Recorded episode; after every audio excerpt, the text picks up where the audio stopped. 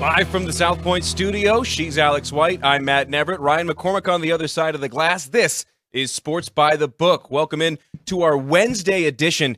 Plenty to cover today. We're going to take a look ahead at this weekend in the divisional round of the NFL playoffs. And as always, we've got some hockey and basketball playoff or regular season talk for you, as well as our favorite at the end, some college hoops picks and previews. Welcome in. Be sure to comment be sure to subscribe. We're getting up over a thousand subscribers. We're trying to get the drive for two going, and uh, your live comments, we'll read them. Ryan is keeping an eye on those and uh, is going to let us know because we really want your input. This weekend's slate of games in the NFL, Alex, really fun. It was a super duper wild card weekend, I guess we can call it that now, and it sets up a really really interesting slate of divisional games. And I I think we expected this, and I think that it is playing out the way that we had thought in terms of just the interest in the KC Buffalo game that's going to round out this weekend. Uh, like I said, I think we all knew that it was that was going to be the game of the weekend, but we'll get to the numbers later. They are taking a ton of action behind us at the counter at the South Point on that game alone.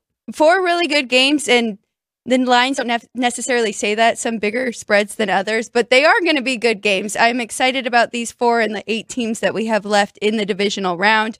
We're going to break it down. We've got some things to talk about. We got to talk about team totals that will be out here soon at South Point. And then, of course, we need to look at first halves, a lot of different things to bet in these games. It doesn't have to just be side or the total. And that's the the really cool nature of, the NFL as a whole, but especially when it gets to playoff times, is just the the menu and the amount of things that you can bet on. And uh, we're we're starting to see it more and more as uh, betting gets legalized in more and more states. Just the markets and the total value that, that comes in on these games, not like you said, not just on the, the side and the total, it's really remarkable. And it's something that, you know, a lot of people are trying to take advantage of, and we'll we'll give you a, li- a little bit of hints. We got we, we got some stuff coming up on that. We'll do the best that we can. We do a lot of homework, so we want to lead people in the right direction as much as we can. But you're right; it's insane. I mean, the player props.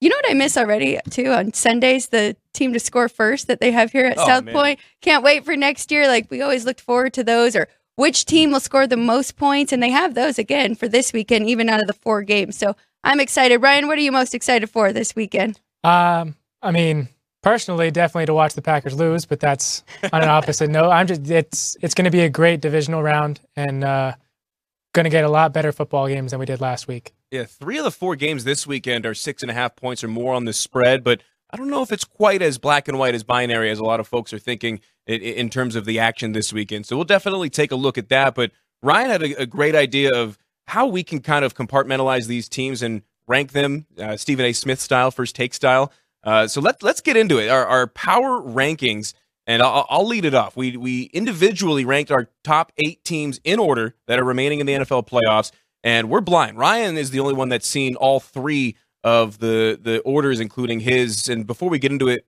were there any real big surprises, or was it kind of what you had expected in terms of the order? Um, no, I mean we're all pretty similar. There's a couple switched across the across the numbers, but they're all they make sense. They They're kind of are know, our no no big surprises. Yeah, there there are kind of tiers. It's Yeah. kind of the I would top so. three, top four, and then kind of everybody else. Right. I'll be really interested to see mainly at the top and the bottom because there's you know you can make an argument for anybody you know three through six, three through seven, but I think one and two and seven and eight are going to be similar, if not the same, for for just about all of us. So Ryan and I are basically just opinions and what we think. Yours are based on your power ratings, the hard numbers. So it was it was your idea, and I think it's a good one to have you go last, almost as a, a barometer, just to see how how off Ryan and I actually are.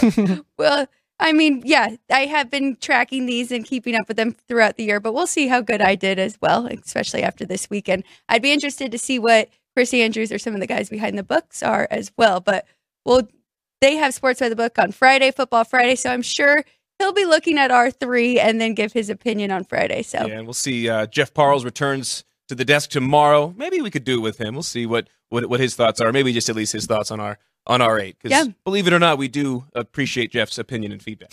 so I'll, I'll lead it off as as the new guy on the show. I'll, I'll lead it off, and we're gonna go from bottom to top, right? Eight to Yes. first.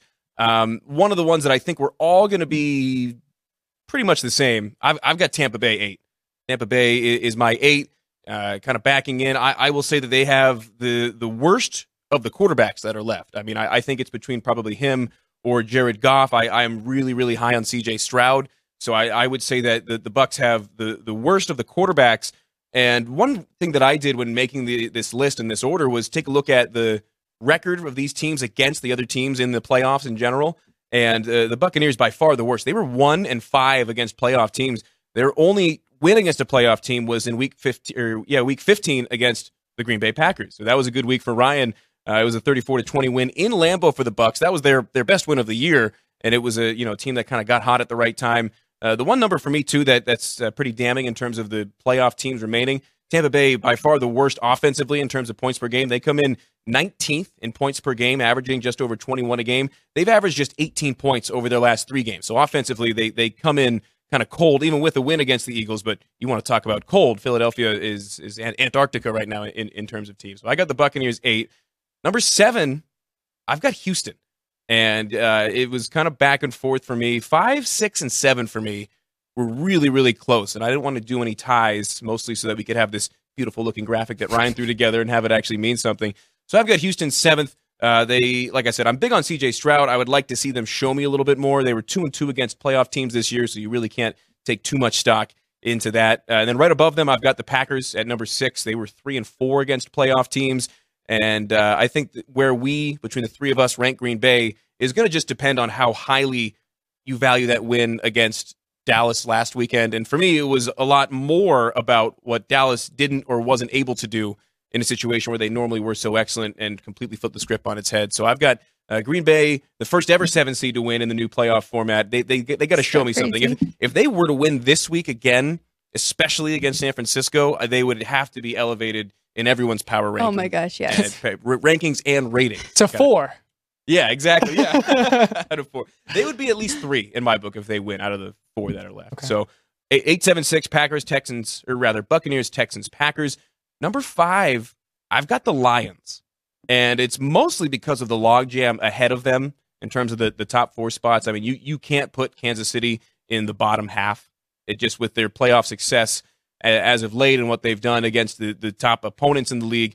I've got the Lions fifth, again, more so just because I don't want to put Kansas City or Buffalo below the Lions. Uh, the Lions are three and three against playoff teams. They are up against the Bucks this weekend. They defeated the Bucks in Tampa in Week Six all the way back then in uh, September, a 20 to 6 final in Florida. And another big reason why I put the Lions fifth, not fourth or third, where a lot of folks have had them last week in a game that they won against the Rams, they were outgained 425 to 334 in terms of overall offense.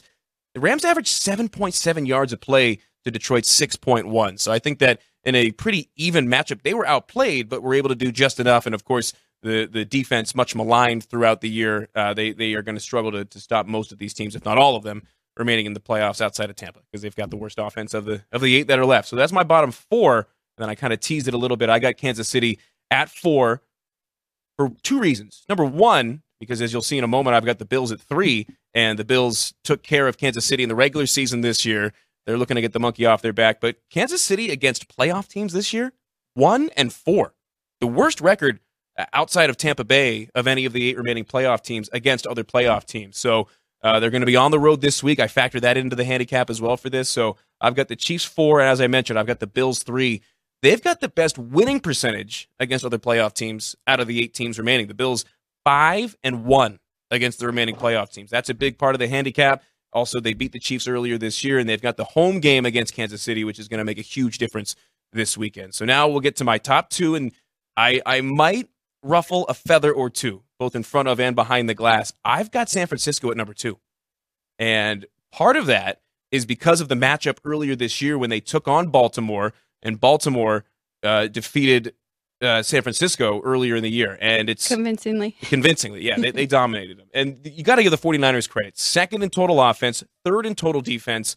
Uh, but the 49ers averaging just 22 points per game over their last three and that's way below their season total of just under 29. So they have, you know, you can't can't count Week 18. They were resting everybody, but I, I think that with the Ravens at number one, you get uh, a one-on-one matchup this year that went the way of the Ravens. You've got both teams well rested, but for Baltimore, it, the, the big ones for me, league MVP Lamar Jackson, Mark Andrews, and Zay Flowers, his top two weapons when they're healthy throughout the year, likely going to play in full this weekend and I give them the coaching advantage. I, I, I will take John Harbaugh over Kyle Shanahan. The, the margin's not huge, but in terms of what we've seen and what he's done on paper, Uh, I think Baltimore at number one, again, more so just because of that one on one matchup earlier in the year. That was a big one for me. Although the, the futures prices suggest that the 49ers would be a slight favorite if they were to play the Super Bowl this weekend against Baltimore. So that's my list. Baltimore at the top, averaging the third best offense and the number one defense, allowing just under 17 points a game. Baltimore, San Fran, Buffalo, KC, Lions, Packers, Texans, Bucks. So, I like it. I like that you switch those and you do have the Ravens on the top because I think most people know that majority of people have the Niners mm-hmm. as their number one. So I don't mind it at all. I think those two are very close. And if if if Baltimore beats Houston by a field goal, if if that's a, a one, two, three point game and the 49ers take care of business like a lot of folks are expecting them and win by two touchdowns against Green Bay, very, very likely that I would flip them because uh, that's what it would need to take for me for San Francisco to, to leapfrog Baltimore. But yeah. so we'll go we'll go Ryan's next, and I'm I'm interested to see yours. Again, yours and mine are more so based on our opinions and what right. you know numbers we were able to dig up. Alex's I, I like having it last because it's a good barometer. Hers are based on the hard cold numbers that she's been tracking all year. Yep. So what do you got, yep. Ryan? Yeah, so like Matt said, these for me these are all opinion based. But at number eight, I'll have the uh, the Tampa Bay Bucks. Like Matt said, they they do have the worst quarterback of the remaining quarterbacks. Alex may have something to say there, but I mean, they won the worst division in football. They barely beat the Carolina Panthers in Week 18 when they had something to play for in winning the division. They couldn't even score a touchdown. They scored nine total points, um, and they handled the Eagles last week. And the Eagles, we've seen them absolutely collapse from 10 and one to 11 and six. So they, they, to me, they are the worst t- team remaining in these playoffs. And then at number seven, I kind of had some a little back and forth between the six and seven, just because I do think they're pretty similar. But I have the Green Bay Packers. Um, they started the year really, really rough. They went, they were three and six, and then they've kind of picked it up towards the back half, competing for the postseason. They're playing their best football right now. Um, but their weakest unit is their defense, and they gave up 30 points to the Carolina Panthers in Week 16. Do you guys know the last time the Carolina Carolina Panthers scored a point? It's been over two games, right? At least it was Week 16 against the Green Bay Packers. Oh right, they were shut out. They were shut out against Jacksonville and shut out against Tampa. So, if Carolina can put up their highest scoring game all season against the Green Bay Packers, I would think that this, the Niners will be able to do pretty well. Um, and so that's why I have them at seven. And then number six, I'll have the Houston Texans. Um, mainly just because you can't put them any higher than anybody else in the AFC. Um, they are playing with house money. Nobody thought they'd be here at this point. Um, they had every right to have the number one overall pick last year if it wasn't for Lovie Smith throwing that Hail Mary against the Colts. Um, nice little parting gift. Yeah, yeah, especially for Chicago. Yeah. Um, but they uh, they have a better defense than Green Bay. They, their offense is still right there with Green Bay's, but they're they're my worst remaining team in the AFC as in the standings as well. Um, and so at number five, I will have the Detroit Lions. Um, like Matt said, it's hard to put them any higher just because of the remaining four teams that are there. And if they were to play on a any field, really, um, it would it'd be hard to have Detroit favored against the, the remaining top four. But they uh, they're fearless. They have the best passing offense in the regular season that's left in this postseason. They were only behind uh, Miami in passing offense, so Jared Goff is is able to slim it because they have weapons to go to. Um, and then, uh, yeah, so so when they gets gets to playing these other four teams, they wouldn't really they'd be paying playing catch up. Um, but then at number four, I have Buffalo.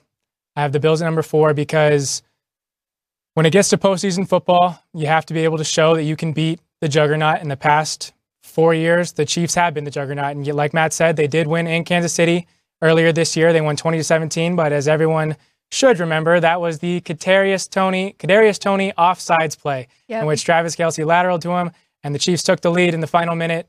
And that's kind of why I, in this moment, have the Chiefs at three because I think when it comes to those two teams playing on a any football field, I think the Chiefs have the better coaching staff. They have the more experience. They have what it takes to come up with things that aren't going to be foreseen. And so that's why I have Buffalo at four and Kansas City at three. And then number two, I have the San Francisco 49ers because, like Matt said earlier this year, that matchup does come into play for me because the old adage is that defense wins championships.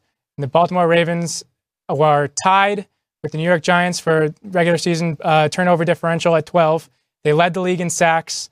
They their defense since getting Roquan Smith from the Bears has been the best defense in the league, and they they just have playmakers all over the field on offense and defense. They have a former MVP in Lamar Jackson.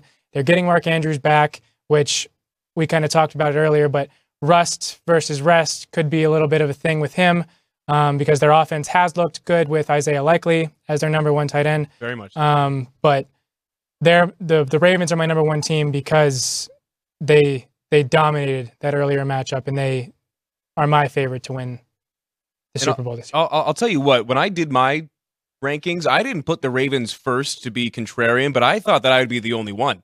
So that's that. That's good to hear.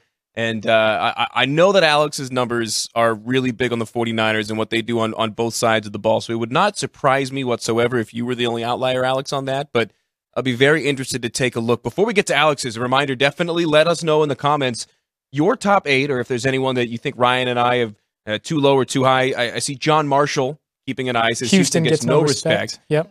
a lot of the, the, the research that, that that at least Ryan and I did, yours are based off your full season numbers, but there's research that goes in is based on what they've done. Volume stats. Houston, 11th in total offense, 10th in total defense. Basically, every other team has a top nine unit in either one of those. And I'm I'm a, as big a CJ Stroud fan as as you'll find. I think that the kid is amazing. He is a 22 year old rookie. So while you know it may not seem like we're giving Houston a ton of respect, you got to keep it in the context of some of these other quarterbacks that are in the playoffs. The one thing that I find interesting, and it's it kind of what you would expect, but it's not always the case.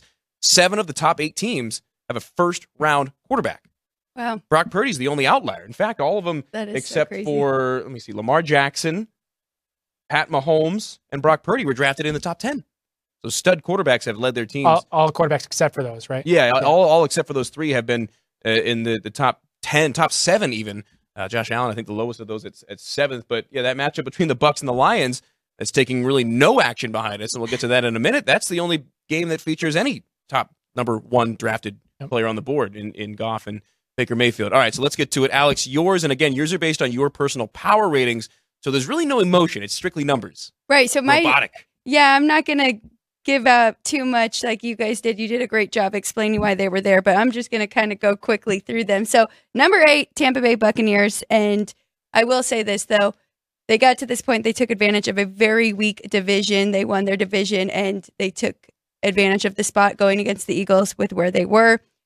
Um, so they fall here in this spot based off of numbers with how the market perceived them last week. They were a two and a half point dog at home. So I kind of have to judge there where the book has them and the market. So next up, very close though. I could have had these almost switch. Uh, number seven, Green Bay Packers, only a half a point higher than Tampa Bay for me in this one. And then only a half a point higher than them is the Houston Texans at number six. Now we make a little bit of a jump here to the Detroit Lions, who are number five for me. And then there's still a little bit of a jump here, and that is number four, the Kansas City Chiefs. What's interesting is last week going into those matchups, the Chiefs and Lions were the same for me. They were both rated the exact same because of what Kansas City was able to do against Miami. I know the weather conditions and everything, but especially their defense held them to a touchdown. And then the Lions did not cover their number. They were a three, three and a half point favorite over the Rams. They barely won that one by a point. So I had to leave them where they were and adjusted Kansas City up a little bit. They're just a half a point behind the Buffalo Bills, though. They snuck up on them. Kansas City did. So now Buffalo Bills come in at number three. I did not move them from last week either, um, especially with Pittsburgh trying to make a comeback in that game. And then these ones are pretty close, but I do have the San Francisco 49ers a point and a half higher. So number two is Baltimore Ravens, and number one is the San Francisco 49ers. I completely understand if I was making my rankings based off of the season and everything you guys did. I think those those were fantastic. And the Ravens beat the Niners in the first one. But based off where the market has these two and how the, the 49ers have beaten other teams, where the Ravens really haven't done that all that much. So the Niners have taken advantage, kind of like we've looked at with the Cowboys at home. So you can only take so much from that, but they've done it on the road and at home all year long, the San Francisco 49ers. So they are at number one for me. And I always have such respect for, you know, people like you, handicappers, that are able to remove storylines, remove the heart. It's all up here and it's all spreadsheets. And there is definitely something to be said in this, you know, new age of sports betting where anyone with a cell phone and a and a driver's license can can get down any action that they want on their phone from anywhere in the state. Uh, but to be able to kind of hold true to those old school mentalities and, and strategies, there's definitely something to be said when it comes to setting your own line and trusting your own line against the books. Because that's the big one too. Is a lot of folks they'll have their own numbers and then they'll see what the book has and they're way off and they go, oh, they have to know more than I do. I'm going to abandon everything I've been doing for the last 15 weeks. Right, and that's what is kind of intimidating at some points, right? But I mean, you'll have those wins where you take the Bucks money line because you made them a slight favorite. So, and then of course you'll have the where the Packers upset the Cowboys and your numbers are off, and then you just adjust and do it again. That's what it's But all about. Appreciate that, Matt. Yeah, Thank you. well, no, it's always, always interesting to me, and I I was interested to see how our three power rankings would compare and contrast. Pretty similar in a lot of ways, and I kind of alluded to it at the beginning, but there there, there were tiers. You know, one Yeah. through three were pretty similar, six through eight were pretty similar, and then you can kind of move stuff around from there. So I, I thought that was kind of an interesting way to you know Well, power really, rank I and think one ratings. and two, right? Yep. Between those two, the one seeds, they Yep. both just got a week off for Mhm. good reason. And then I think the next kind of three between Kansas City, Buffalo, and the Lions. And then the last three can kind of shift Yep. around a little. But yeah, to your point, tiers for kind sure. of do them in any order as long as they're still in those same tiers and not get too many weird looks. Yeah. Well, so yeah, that was interesting in terms of comparing and contrasting. I thought it was a good way to kind of set up these games in a little bit of context, and we'll we'll roll through these uh, divisional round matchups starting on Saturday at noon. The Texans, what do you know, playing another early slot game. They played more early time games than any other team in the NFL, and that's a strategy, or rather a, a time slot that's going to continue to follow them this week. That's number 301, 302 on the rotation. Texans at Ravens, 130 uh, here on the Pacific time zone on ESPN this Saturday. Again, the Ravens defeating the Texans 25 to 9. However, that was back in week one. I don't know how much stock do you take in a week one victory in this kind of a matchup? I don't think you can take much at all. Different teams, right? Completely different teams, especially the Texans, because they have come so far and CJ Stroud has learned so much in his first year in the NFL. Yeah, this one opened Baltimore minus nine and a half, right behind us at the South Point. It's down to nine with a total at 44. This total opened at 46 and a half as well, and at least behind us is down two and a half points. Anything that you think led into that, or is that just a public sentiment? I think the more you look at it, the more you realize that they are both really good defensively, right? And I think everyone knows that about Baltimore, but not a lot of people know that about Houston. And they actually gave up the fewest rushing touchdowns this year of any team. Interesting. And uh, you were talking about them defensively for something else earlier yeah, today. well, the- yeah. So I mean, DeMeco Ryans was hired from being the San Francisco defensive coordinator. So I mean, they, they have a defensive head coach, and their their team is built for their defense, and CJ Stroud is just able to sling it. And so I mean, I've already taken the the Texans plus the seven in the first half. I don't know if I like them in the game, um, just because, like we have said, and like I had on my list, the Ravens are the number one team to me. But And the other interesting thing in terms of contextualizing these games are taking a look at the team totals. And this was something that w- was Alex's idea, and I'm really interested to kind of see where these shake out. Uh, for this one, Houston's team total at 18 and a half. It's juiced way to the over. So a lot of the big money bets that may come in might swing that thing pretty quickly. Baltimore's at 27 and a half. And I don't know if that's high enough. Baltimore comes in as the third highest scoring team in the NFL this year by points per game. They averaged just over 28 per game. Although their last three games, including week 18, where they rested everybody, they're averaging 33 points per game. I think this one's going to be a shootout. See, that's really impressive. And I looked at the numbers of them at home, and their medium median at home is 34 points. So you're right. I think that 27 and a half is worth taking a look at that over. And just to compare, Houston averaging uh, just over 23 points per game, which is 11th in the NFL. But again, hot, hot as of late, they needed to be at the end of the regular season. They're averaging over 31 points in their last three games. So if you take these two teams over their last three games, they're averaging 33 and 31 points. So I think that this is a game where both of those team totals could go way over. So now looking at the other side, though, the Ravens have held teams to an average or their median of 17 points a game and at home just 19. So, kind of looking at that, comparing it to what you said, how much the Texans can put up, but how much can Baltimore slow them down? And on the flip side, the Texans have done a great job too, allowing only 18 points per game and 20 when on the road. So, that's also important to look at, but very interesting for both of these numbers here. Ryan, do you have a take on either team total? Um, I mean, I, I, I do think this will be much more of a defensive game because if it is a shootout, I don't think the Texans can keep up because I I do hold the Ravens defense in much higher regard than most other defenses in the league. Um, so with the with the stance that I do think both of these defenses are solid, and like Alex said, they the Texans do have a very good rush defense, and Greg Roman is a rushing scheme offensive coordinator. I I like this game not to be not to be a shootout.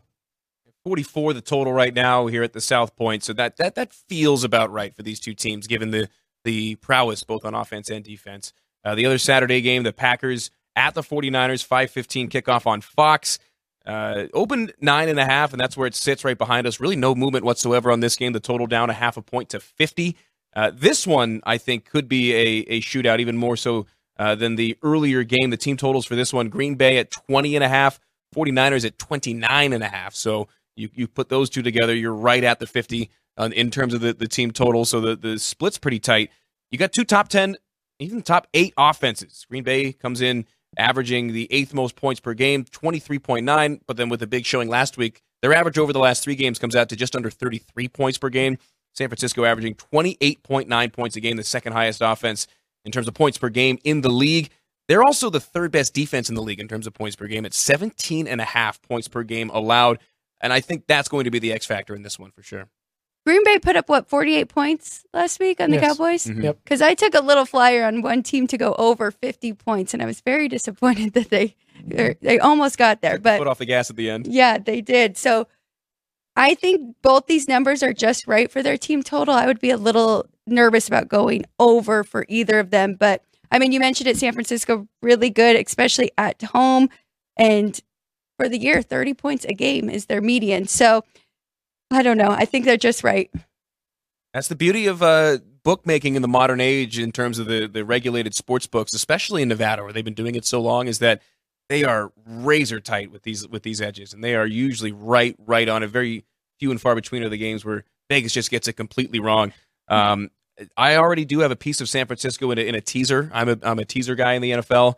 I'm on uh, San Francisco and Houston, so I've got a, a Saturday teaser, and hopefully that gives me a little bit of extra bankroll uh, to to try to uh, try to have a little bit more juice on Sunday. It'll be it'll be interesting, but again, that's that's neither here nor there. I did a six and a half point teaser, so I got the the 49ers down to three. I got the Texans up to 15 from where it was. uh, I bet it two days ago. So I'll be interested to see in the Saturday games, and then on Sunday, the game that's taken the least amount of action right behind us at the at the book.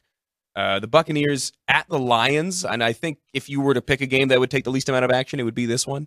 Uh, but it, it is going to be a really interesting matchup. The Lions defeated the Bucks twenty to six in Tampa Bay, Week Six. Again, do you take much stock into a game that occurred three months ago? No, especially because Tampa Bay, do you remember at the beginning of the season, they didn't have an identity yet, especially offensively. They were trying to run more and become a run team, and then they realized that wasn't working. So they got rid of that and went back to their passing game, and then they started to click again and figure out who they were. So I can't take too much of that from Tampa Bay. And I do disagree with both of you. And I I do talent wise, maybe a little bit Baker Mayfield, but the way he is playing this year is the best that we've seen so far Yeah, I won't deny that. in the NFL. Yeah, So and he's a complete competitor. Yeah. and he's a veteran. I and I trust veterans a little bit more than rookies with those other two or who have moved forward. But so um looking at these two, I mean I'm not surprised that it's the least bet game, but there's a game for everybody and I'm very interested in this and I think it's going to be a great game. I think this would probably be my favorite dog to take with the points. I think the Lions win, but I think the Bucks cover here. Then we got to get to team totals. Yeah. Ryan, do you have any thoughts on the game before we get to team totals? Not not particularly. Not with anything to back it up. It's just it's it just the, the the feel of this one. It's just no one's that excited about it. Other than the people in Detroit. I mean, they are more excited. They they make up for the rest of the country with Yeah. how excited they are. Yeah. And I mean, you want to tell them they could potentially host an NFC championship next week if against a right? division rival. That would be incredible. That would be incredible. And they would need Green Bay to beat San Francisco Right. for that to happen. So it might be the only time in Lions fans' lives that they're out there cheering for the Packers. And that's mainly just because they want to be the one to take them down. That's right. That's exactly For right. Detroit, 27 and a half is the team total. That might be my favorite one. Uh, Tampa Bay's defense is uh, fifth in the league in points per game allowed, but there are certain areas where I think Detroit can take advantage of in the passing game. A lot of the success for Tampa Bay has come in in terms of stopping the run, namely the tush push last weekend. But uh, and then for for the Buccaneers, 21 and a half. So they're expecting this one uh, with a 48 and a half point total to with the team totals actually being just slightly over that. So I- I, think it's a matter of just different books having different numbers. But this one, out of all of them, I think has the biggest potential to actually be a shootout where it gets into the 50s and even the 60s. Matt, I think you just found my favorite one too. Lions over 27 and a half. Their median on the year is 28 at home 30. So that's already a good advantage right there. But then you are correct about Tampa Bay. And what's a little frightening is their split. So their median points on the road is 20 and they allowed 24. So they did have games where they really let the other team get ahead and they got away from them. So allowing 24 points, the Lions median is 30 at home. I think that 27 and a half is very enticing there. That might be my favorite one of the ones that we've gone over so far. We got some of the betting splits as well in terms of money versus tickets. What's interesting in this one is it's a reverse. Uh, Detroit taking 60% of the tickets, but just 35% of the money. And again, there's way less bet on this game than any other game, but that always kind of can tell you something in terms of tickets, typically the public, money, typically the sharps when it, it comes to a big split like that. Is that something that you ever really buy into, or is that something that you look at? Because I know people that they uh, follow them religiously, and I know people that could care less about the betting splits. Um, not I. I pay attention to it. I'm like Let's that. I'm just say somewhere in the that. middle. Right. Exactly. It's it's. uh, I think for certain games there are edges that you can find. I do too, and especially since working here and working closely with Vinny and Chris Andrews, and Oh, yeah. getting to actually hear them firsthand, um, there definitely is edges, and that's very interesting and funny to me because the Sharps have been on Tampa Bay throughout this whole season, so that doesn't surprise me at all that the public is with the Lions here, and we're getting some money on the Bucks. Buccaneers a top five defensive team, and as they say, especially in the playoffs, defense travels. So that'll be one of the more interesting matchups, I will say, out of the four. But it's one that has really not garnered a lot of public interest. I'll be curious to see when the late money comes in, who it's on. And you want to go from the game with the least amount of tickets and money to the game with by far the most amount of tickets and money behind us at the South Point.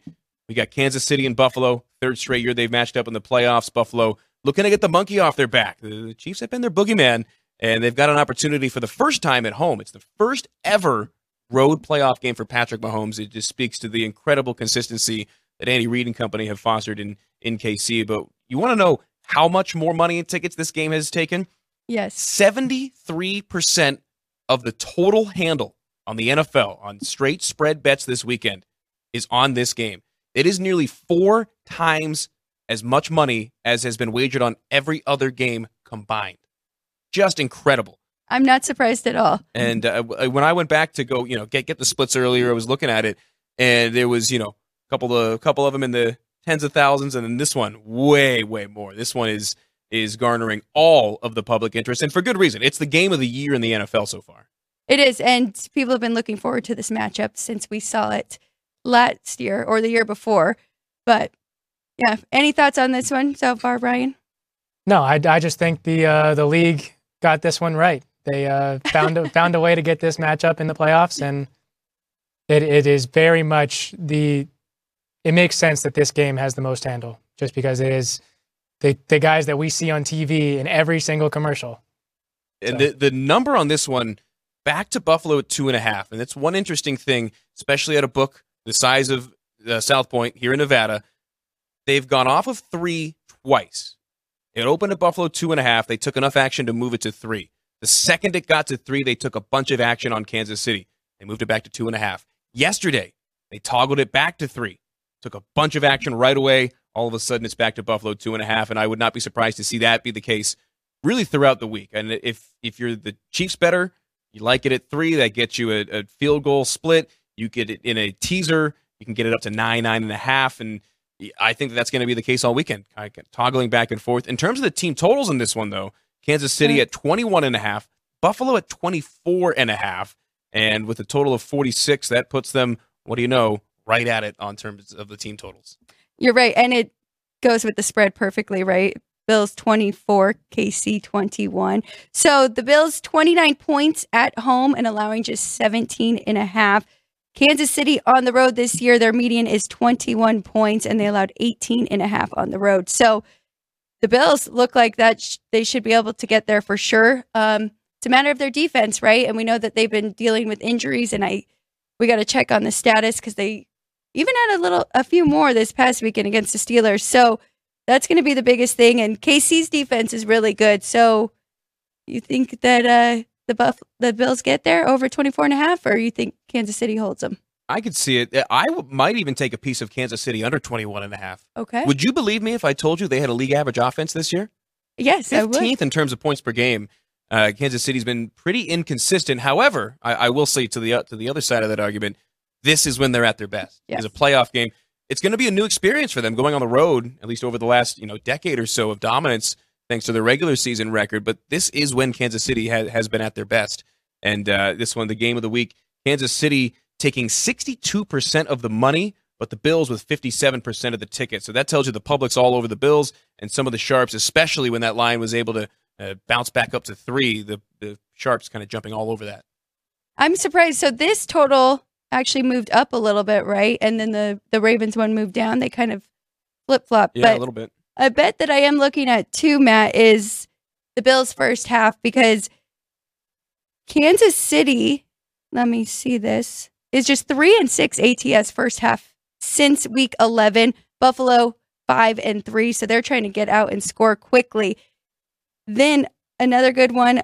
If you're looking at the total here and you're thinking over, I would look more at that first half. Kansas City, six and three to the over since week 11 in the first half. Buffalo, four, three, and one. Second half, Kansas City, one and seven to the under. So They've typically been trying to get all their scoring done in the first half, kind of slowing down and playing really good defense in that second half. And you've seen those kind of just come to a halt there. And correct me if I'm wrong, Ryan, you maybe have a number on this, but wasn't there a stretch towards the end of the regular season where Kansas City scored like three points in second halves combined? It was one of the worst stretches in, in NFL history in terms of scoring in the second half, especially for a competitive team. So when I say the KC has been a little bit inconsistent, yeah, that's kind of what we've seen. But again, as I had mentioned for the, the previous game with uh, Tampa Bay, defense does travel, and this is the best Kansas City defense that Patrick Mahomes has ever had. Yes, it definitely is. And now we're starting to see their offense click, and we're trying to we're starting to see the guys that Patrick Mahomes trusts, especially Rashee Rice and Travis Kelce looked better last week. You can tell that he needed the rest as well. So it's going to be a great game. I'm looking forward to this one for sure. And again, this game taking 73% of the money that has been wagered at the South Point on the one game. That's 3.7, nearly four times as much as any or all the other games combined. So the public all over this game, and I don't see that changing at all before the weekend. So those are our NFL thoughts. Let us know what you think on the live comments. Be sure to subscribe to the South Point Studio channel as well. We'll step aside for a brief break. When we return, we're talking hardwood. We're talking NBA and college basketball. Big slate tonight in both. Don't go anywhere.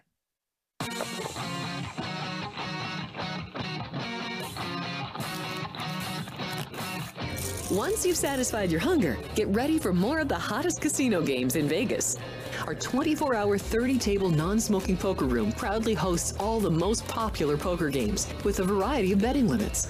Visit the poker room for a schedule of daily tournaments.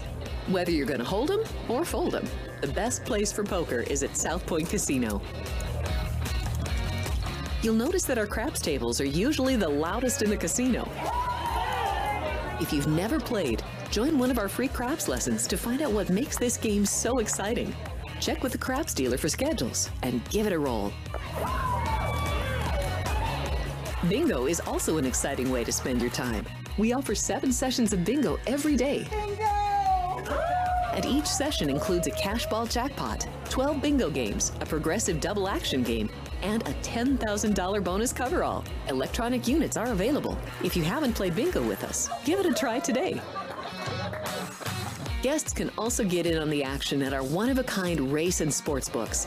Two separate rooms designed to maximize your experience and comfort. Our sports book, with over 400 seats, puts you right in the middle of the action, 24 hours a day. The friendly ticket writers are happy to help, and it's conveniently located next to the famous Del Mar Deli, where you'll find supersized portions of delicious deli items like roast beef, pastrami, and Reuben sandwiches, or soups, salads, and pizza plus spectacular desserts fit for a king. And right next door is the Racebook. Over 150 seats, each with its own TV screen. There are 16 interactive player terminals, so you can bet right from your seat.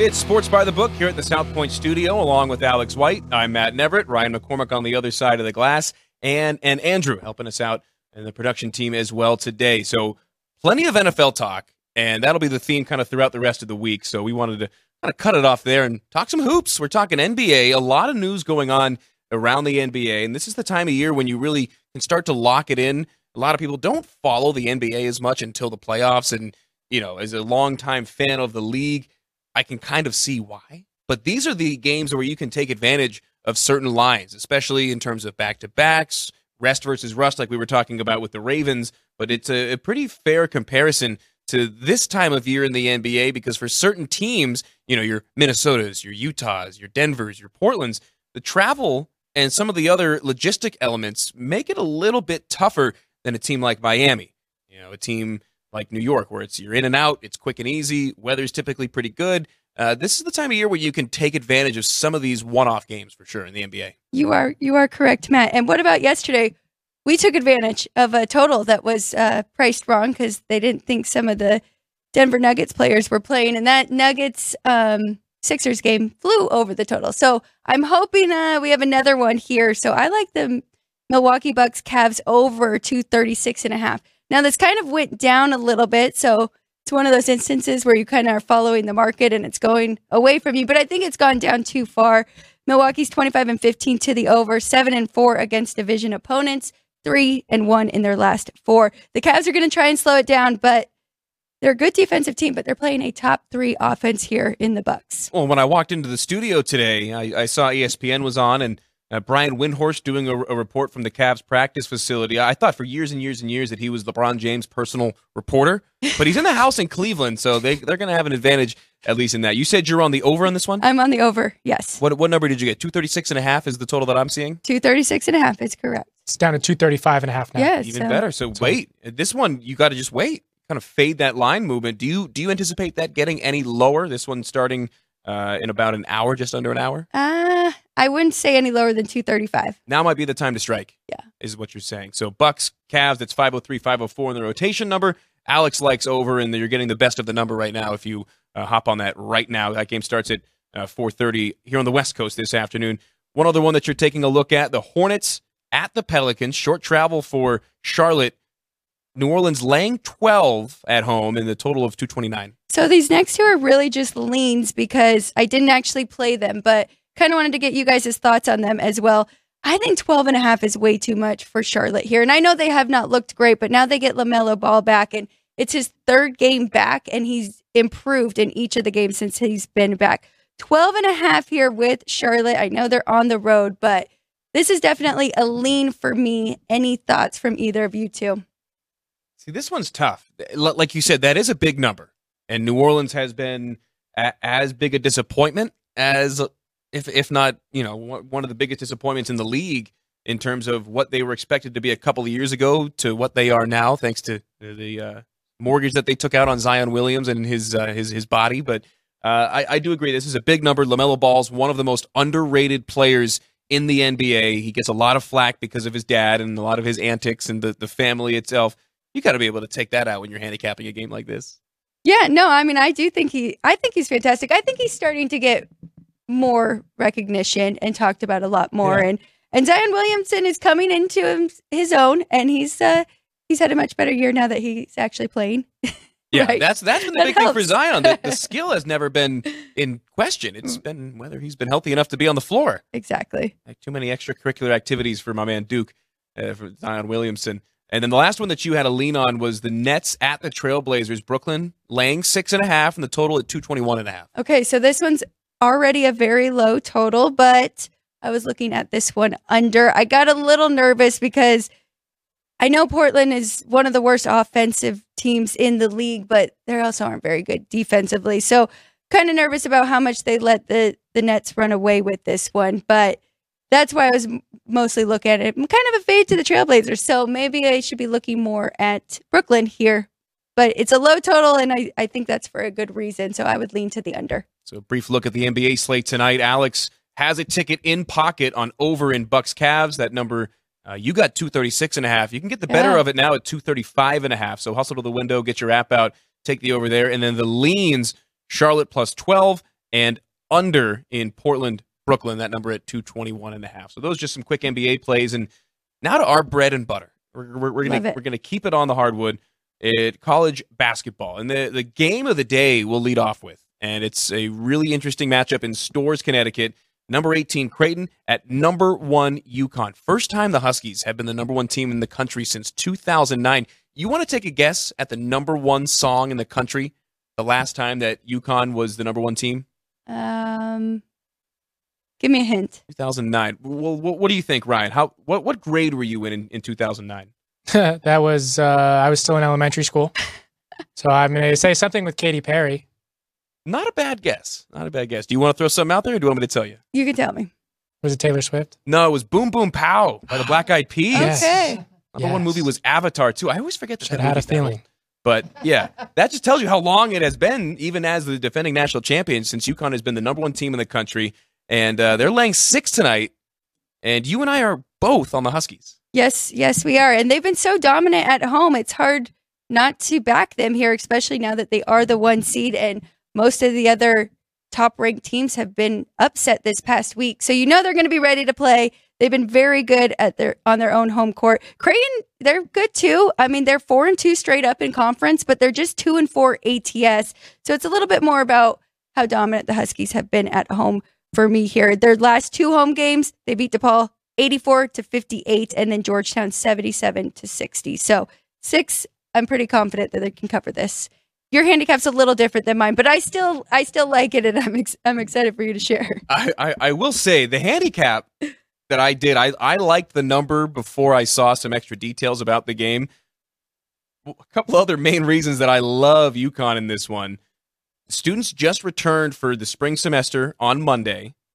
It is syllabus week, which, if you know anything about about college scheduling, no one does anything except for uh, go out to their local uh, adult establishments throughout the entirety of syllabus week. It is two dollar beer night in Storrs, and it's the first time in 15 years that they have offered this promotion. So you're going to get a rowdy, ruckus fan base, inebriated or not. They're going to be ready to go and ready to ready to cheer on the boys. How about that for a handicap, Ryan? Definitely the stats you want to know. Bringing you all the hard information that you can't find anywhere else, right here on Sports by the Book. So Alex and Just I are adds both a little bit to it, right? It's Yep. so funny because I told Sean UConn minus six earlier, and he's like, "I want to bet I don't have to sweat out." And then Matt tells him all that stuff, and he goes, "Oh, okay, Exactly. I like it." Exactly. if it's good enough for Sean, it's good enough for me, right? right. Production maestro behind the glass who uh, gets afternoons off. What a nice guy. Um, you've got two other Works plays. that- every morning, early morning, right? Yes. yeah, Yes. I, he's do- I here don't for race that, day. Yeah. that schedule. I like I like the afternoon shift. Uh, so again, Alex and I are both on UConn minus six. You've got a couple of other plays, and then I've got a trio at the end. We'll start it off first. Yours are actually back to back in the rotation number 709, 710, 711, 712. Tell us all about them. Okay, so I'm going with some AAC overs tonight. So Tulane at UAB, it is 164 and a half is what I got. That's what I'm Hopefully it's still there. Okay, both teams are 10 and 5 to the over. If you've been following sports by the book, um, you know that we've been tracking these Tulane overs. They're 5 and 1 to the over on the road. UAB is 6 and 2 to the over in conference play. And Tulane plays really quick, 15 quickest in the country. Next game, Tulsa just played Tulane. That one went over for us. So now Tulsa is hosting San Antonio UTSA. That total is 153 and a half. UTSA is 10 and 6 to the over and 6 and 2 on the road. Tulsa 2 and 1 so far in conference play and as I mentioned, they just played Tulane. That total was 181. Both these teams play at a pretty fast pace, under 75th in the country. So, You've two, got, you've got me convinced on both of those, especially the, the first one. I like the I like your reasoning on Tulane. yeah. Tulane UAB. The the UTSA Tulsa matchup might be the best mascot matchup in the country tonight. You've got the Roadrunners against the Golden Hurricanes. Not bad at all. Not too bad, right? But yeah, I don't know if I want to see a golden hurricane.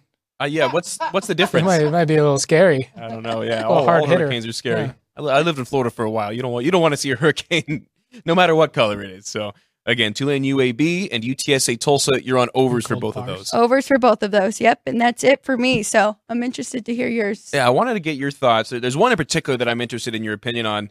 Uh, first, for me, a game that starts in about 10 minutes if you can get to the counter get your app out. Uh, I like Nebraska catching three in Piscataway against Oh. Rutgers. Uh, Cornhuskers versus the Scarlet Knights doesn't quite have the same ring to it as Roadrunners, Golden Hurricanes, but uh, I like Nebraska. Rutgers, number 262 in the country in offensive efficiency. They don't have a player averaging 13 points a game. So when they Ooh. get into crunch time and they need someone to get the ball to, they really don't have that go-to point score, whether it's off the bench or in the starting lineup.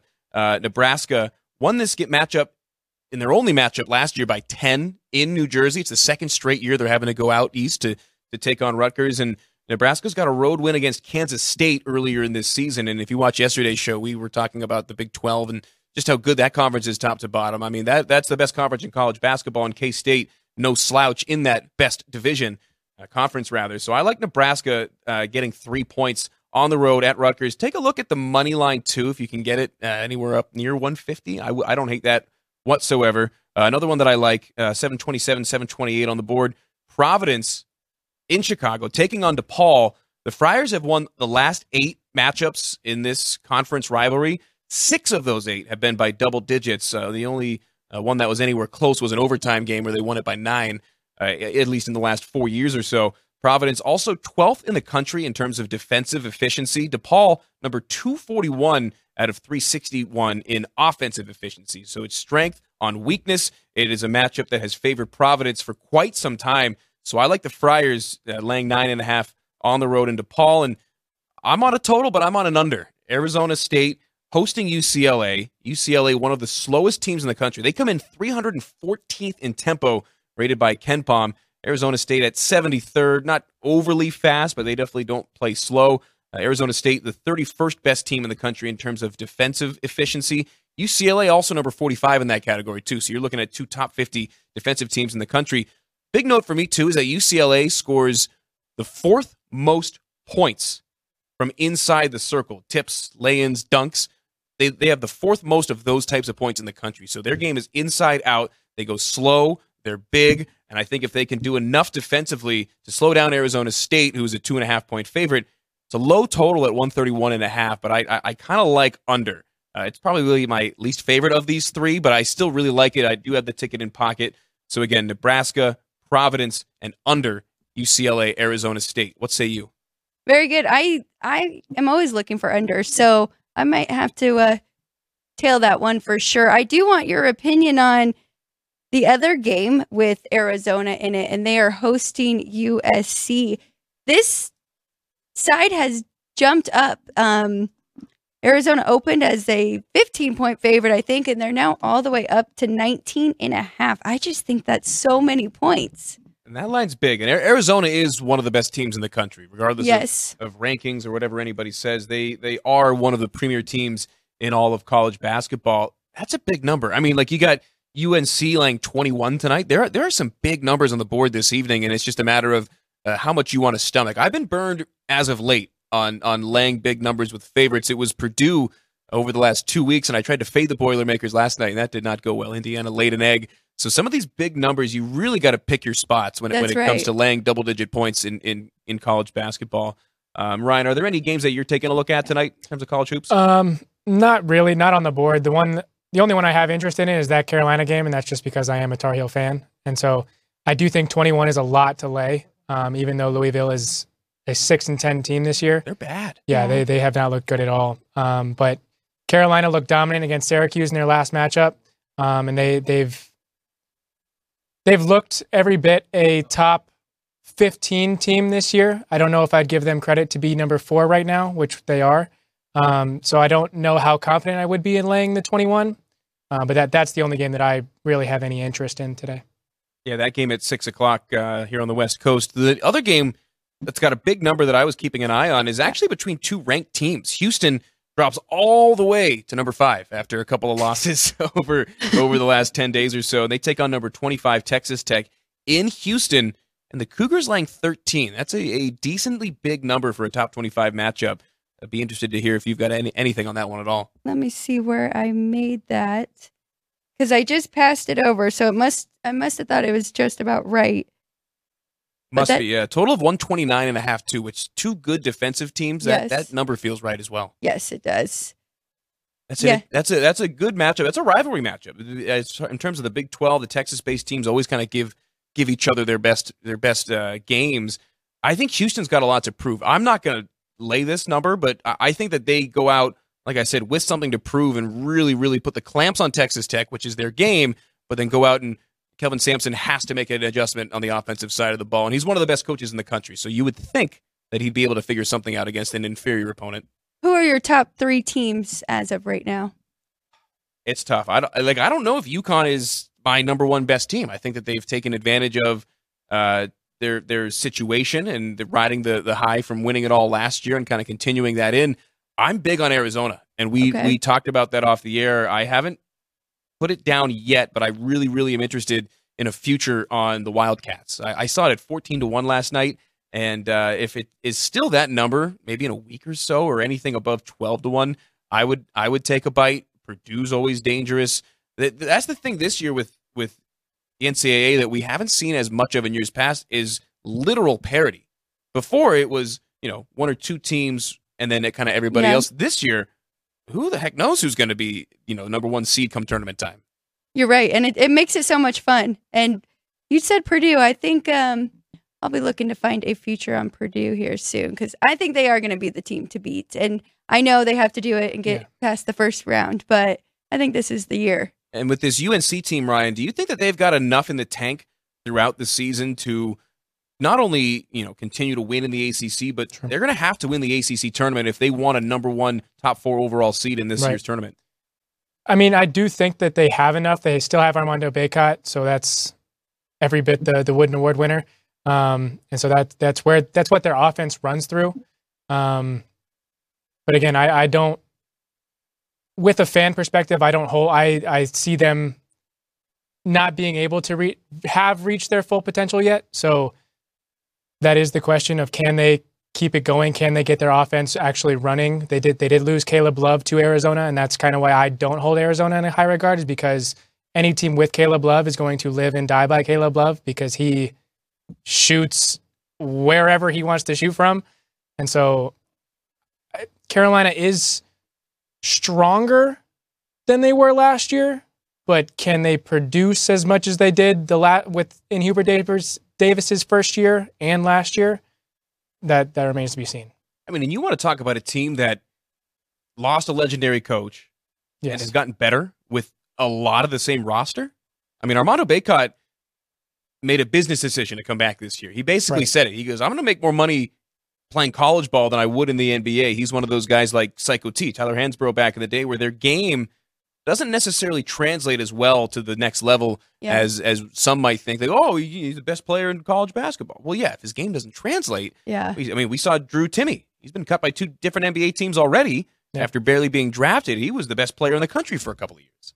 It is true, and you can you can see that with him that I it might not translate so well in the NBA, but I love this North Carolina team. And I was, well, Jeff told me because he's like, I see your numbers. You should be laying the points with North Carolina. And I was like, it's too many on the road. And man, they handled their business there. So I think that, I think they can make a run this year. I really do. Definitely hope so. I mean, I'm wearing my, my Carolina blue tie today. So it looks good, Ryan.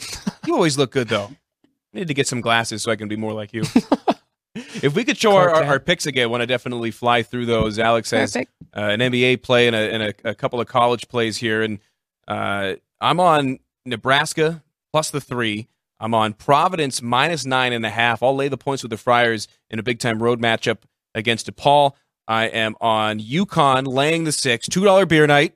Don't forget it's syllabus week in, in Storrs, so they're going to be crazy. And that's going to be a real big home court advantage. And then Arizona State, UCLA under 130 and a half. Those are my plays. And then Alex is on the over in Cavaliers Bucks. UConn minus six. That's our uh, squad ride of the day. You're on over in both of those AAC games. Tulane at UAB, UTSA at Tulsa. Very, very good chance that I get in with you on over in at least one, if not both of those. Probably Tulane, which I don't blame you. So I had a bad night last night, but I saved it, salvaged my college betting night with a two unit live bet on Colorado State. They were down 10 at home against Air Force, still laying four, and kind of a dumb play by the numbers, but just knowing what I know about those two teams, especially the uh, home court advantage that the Rams have in Fort Collins.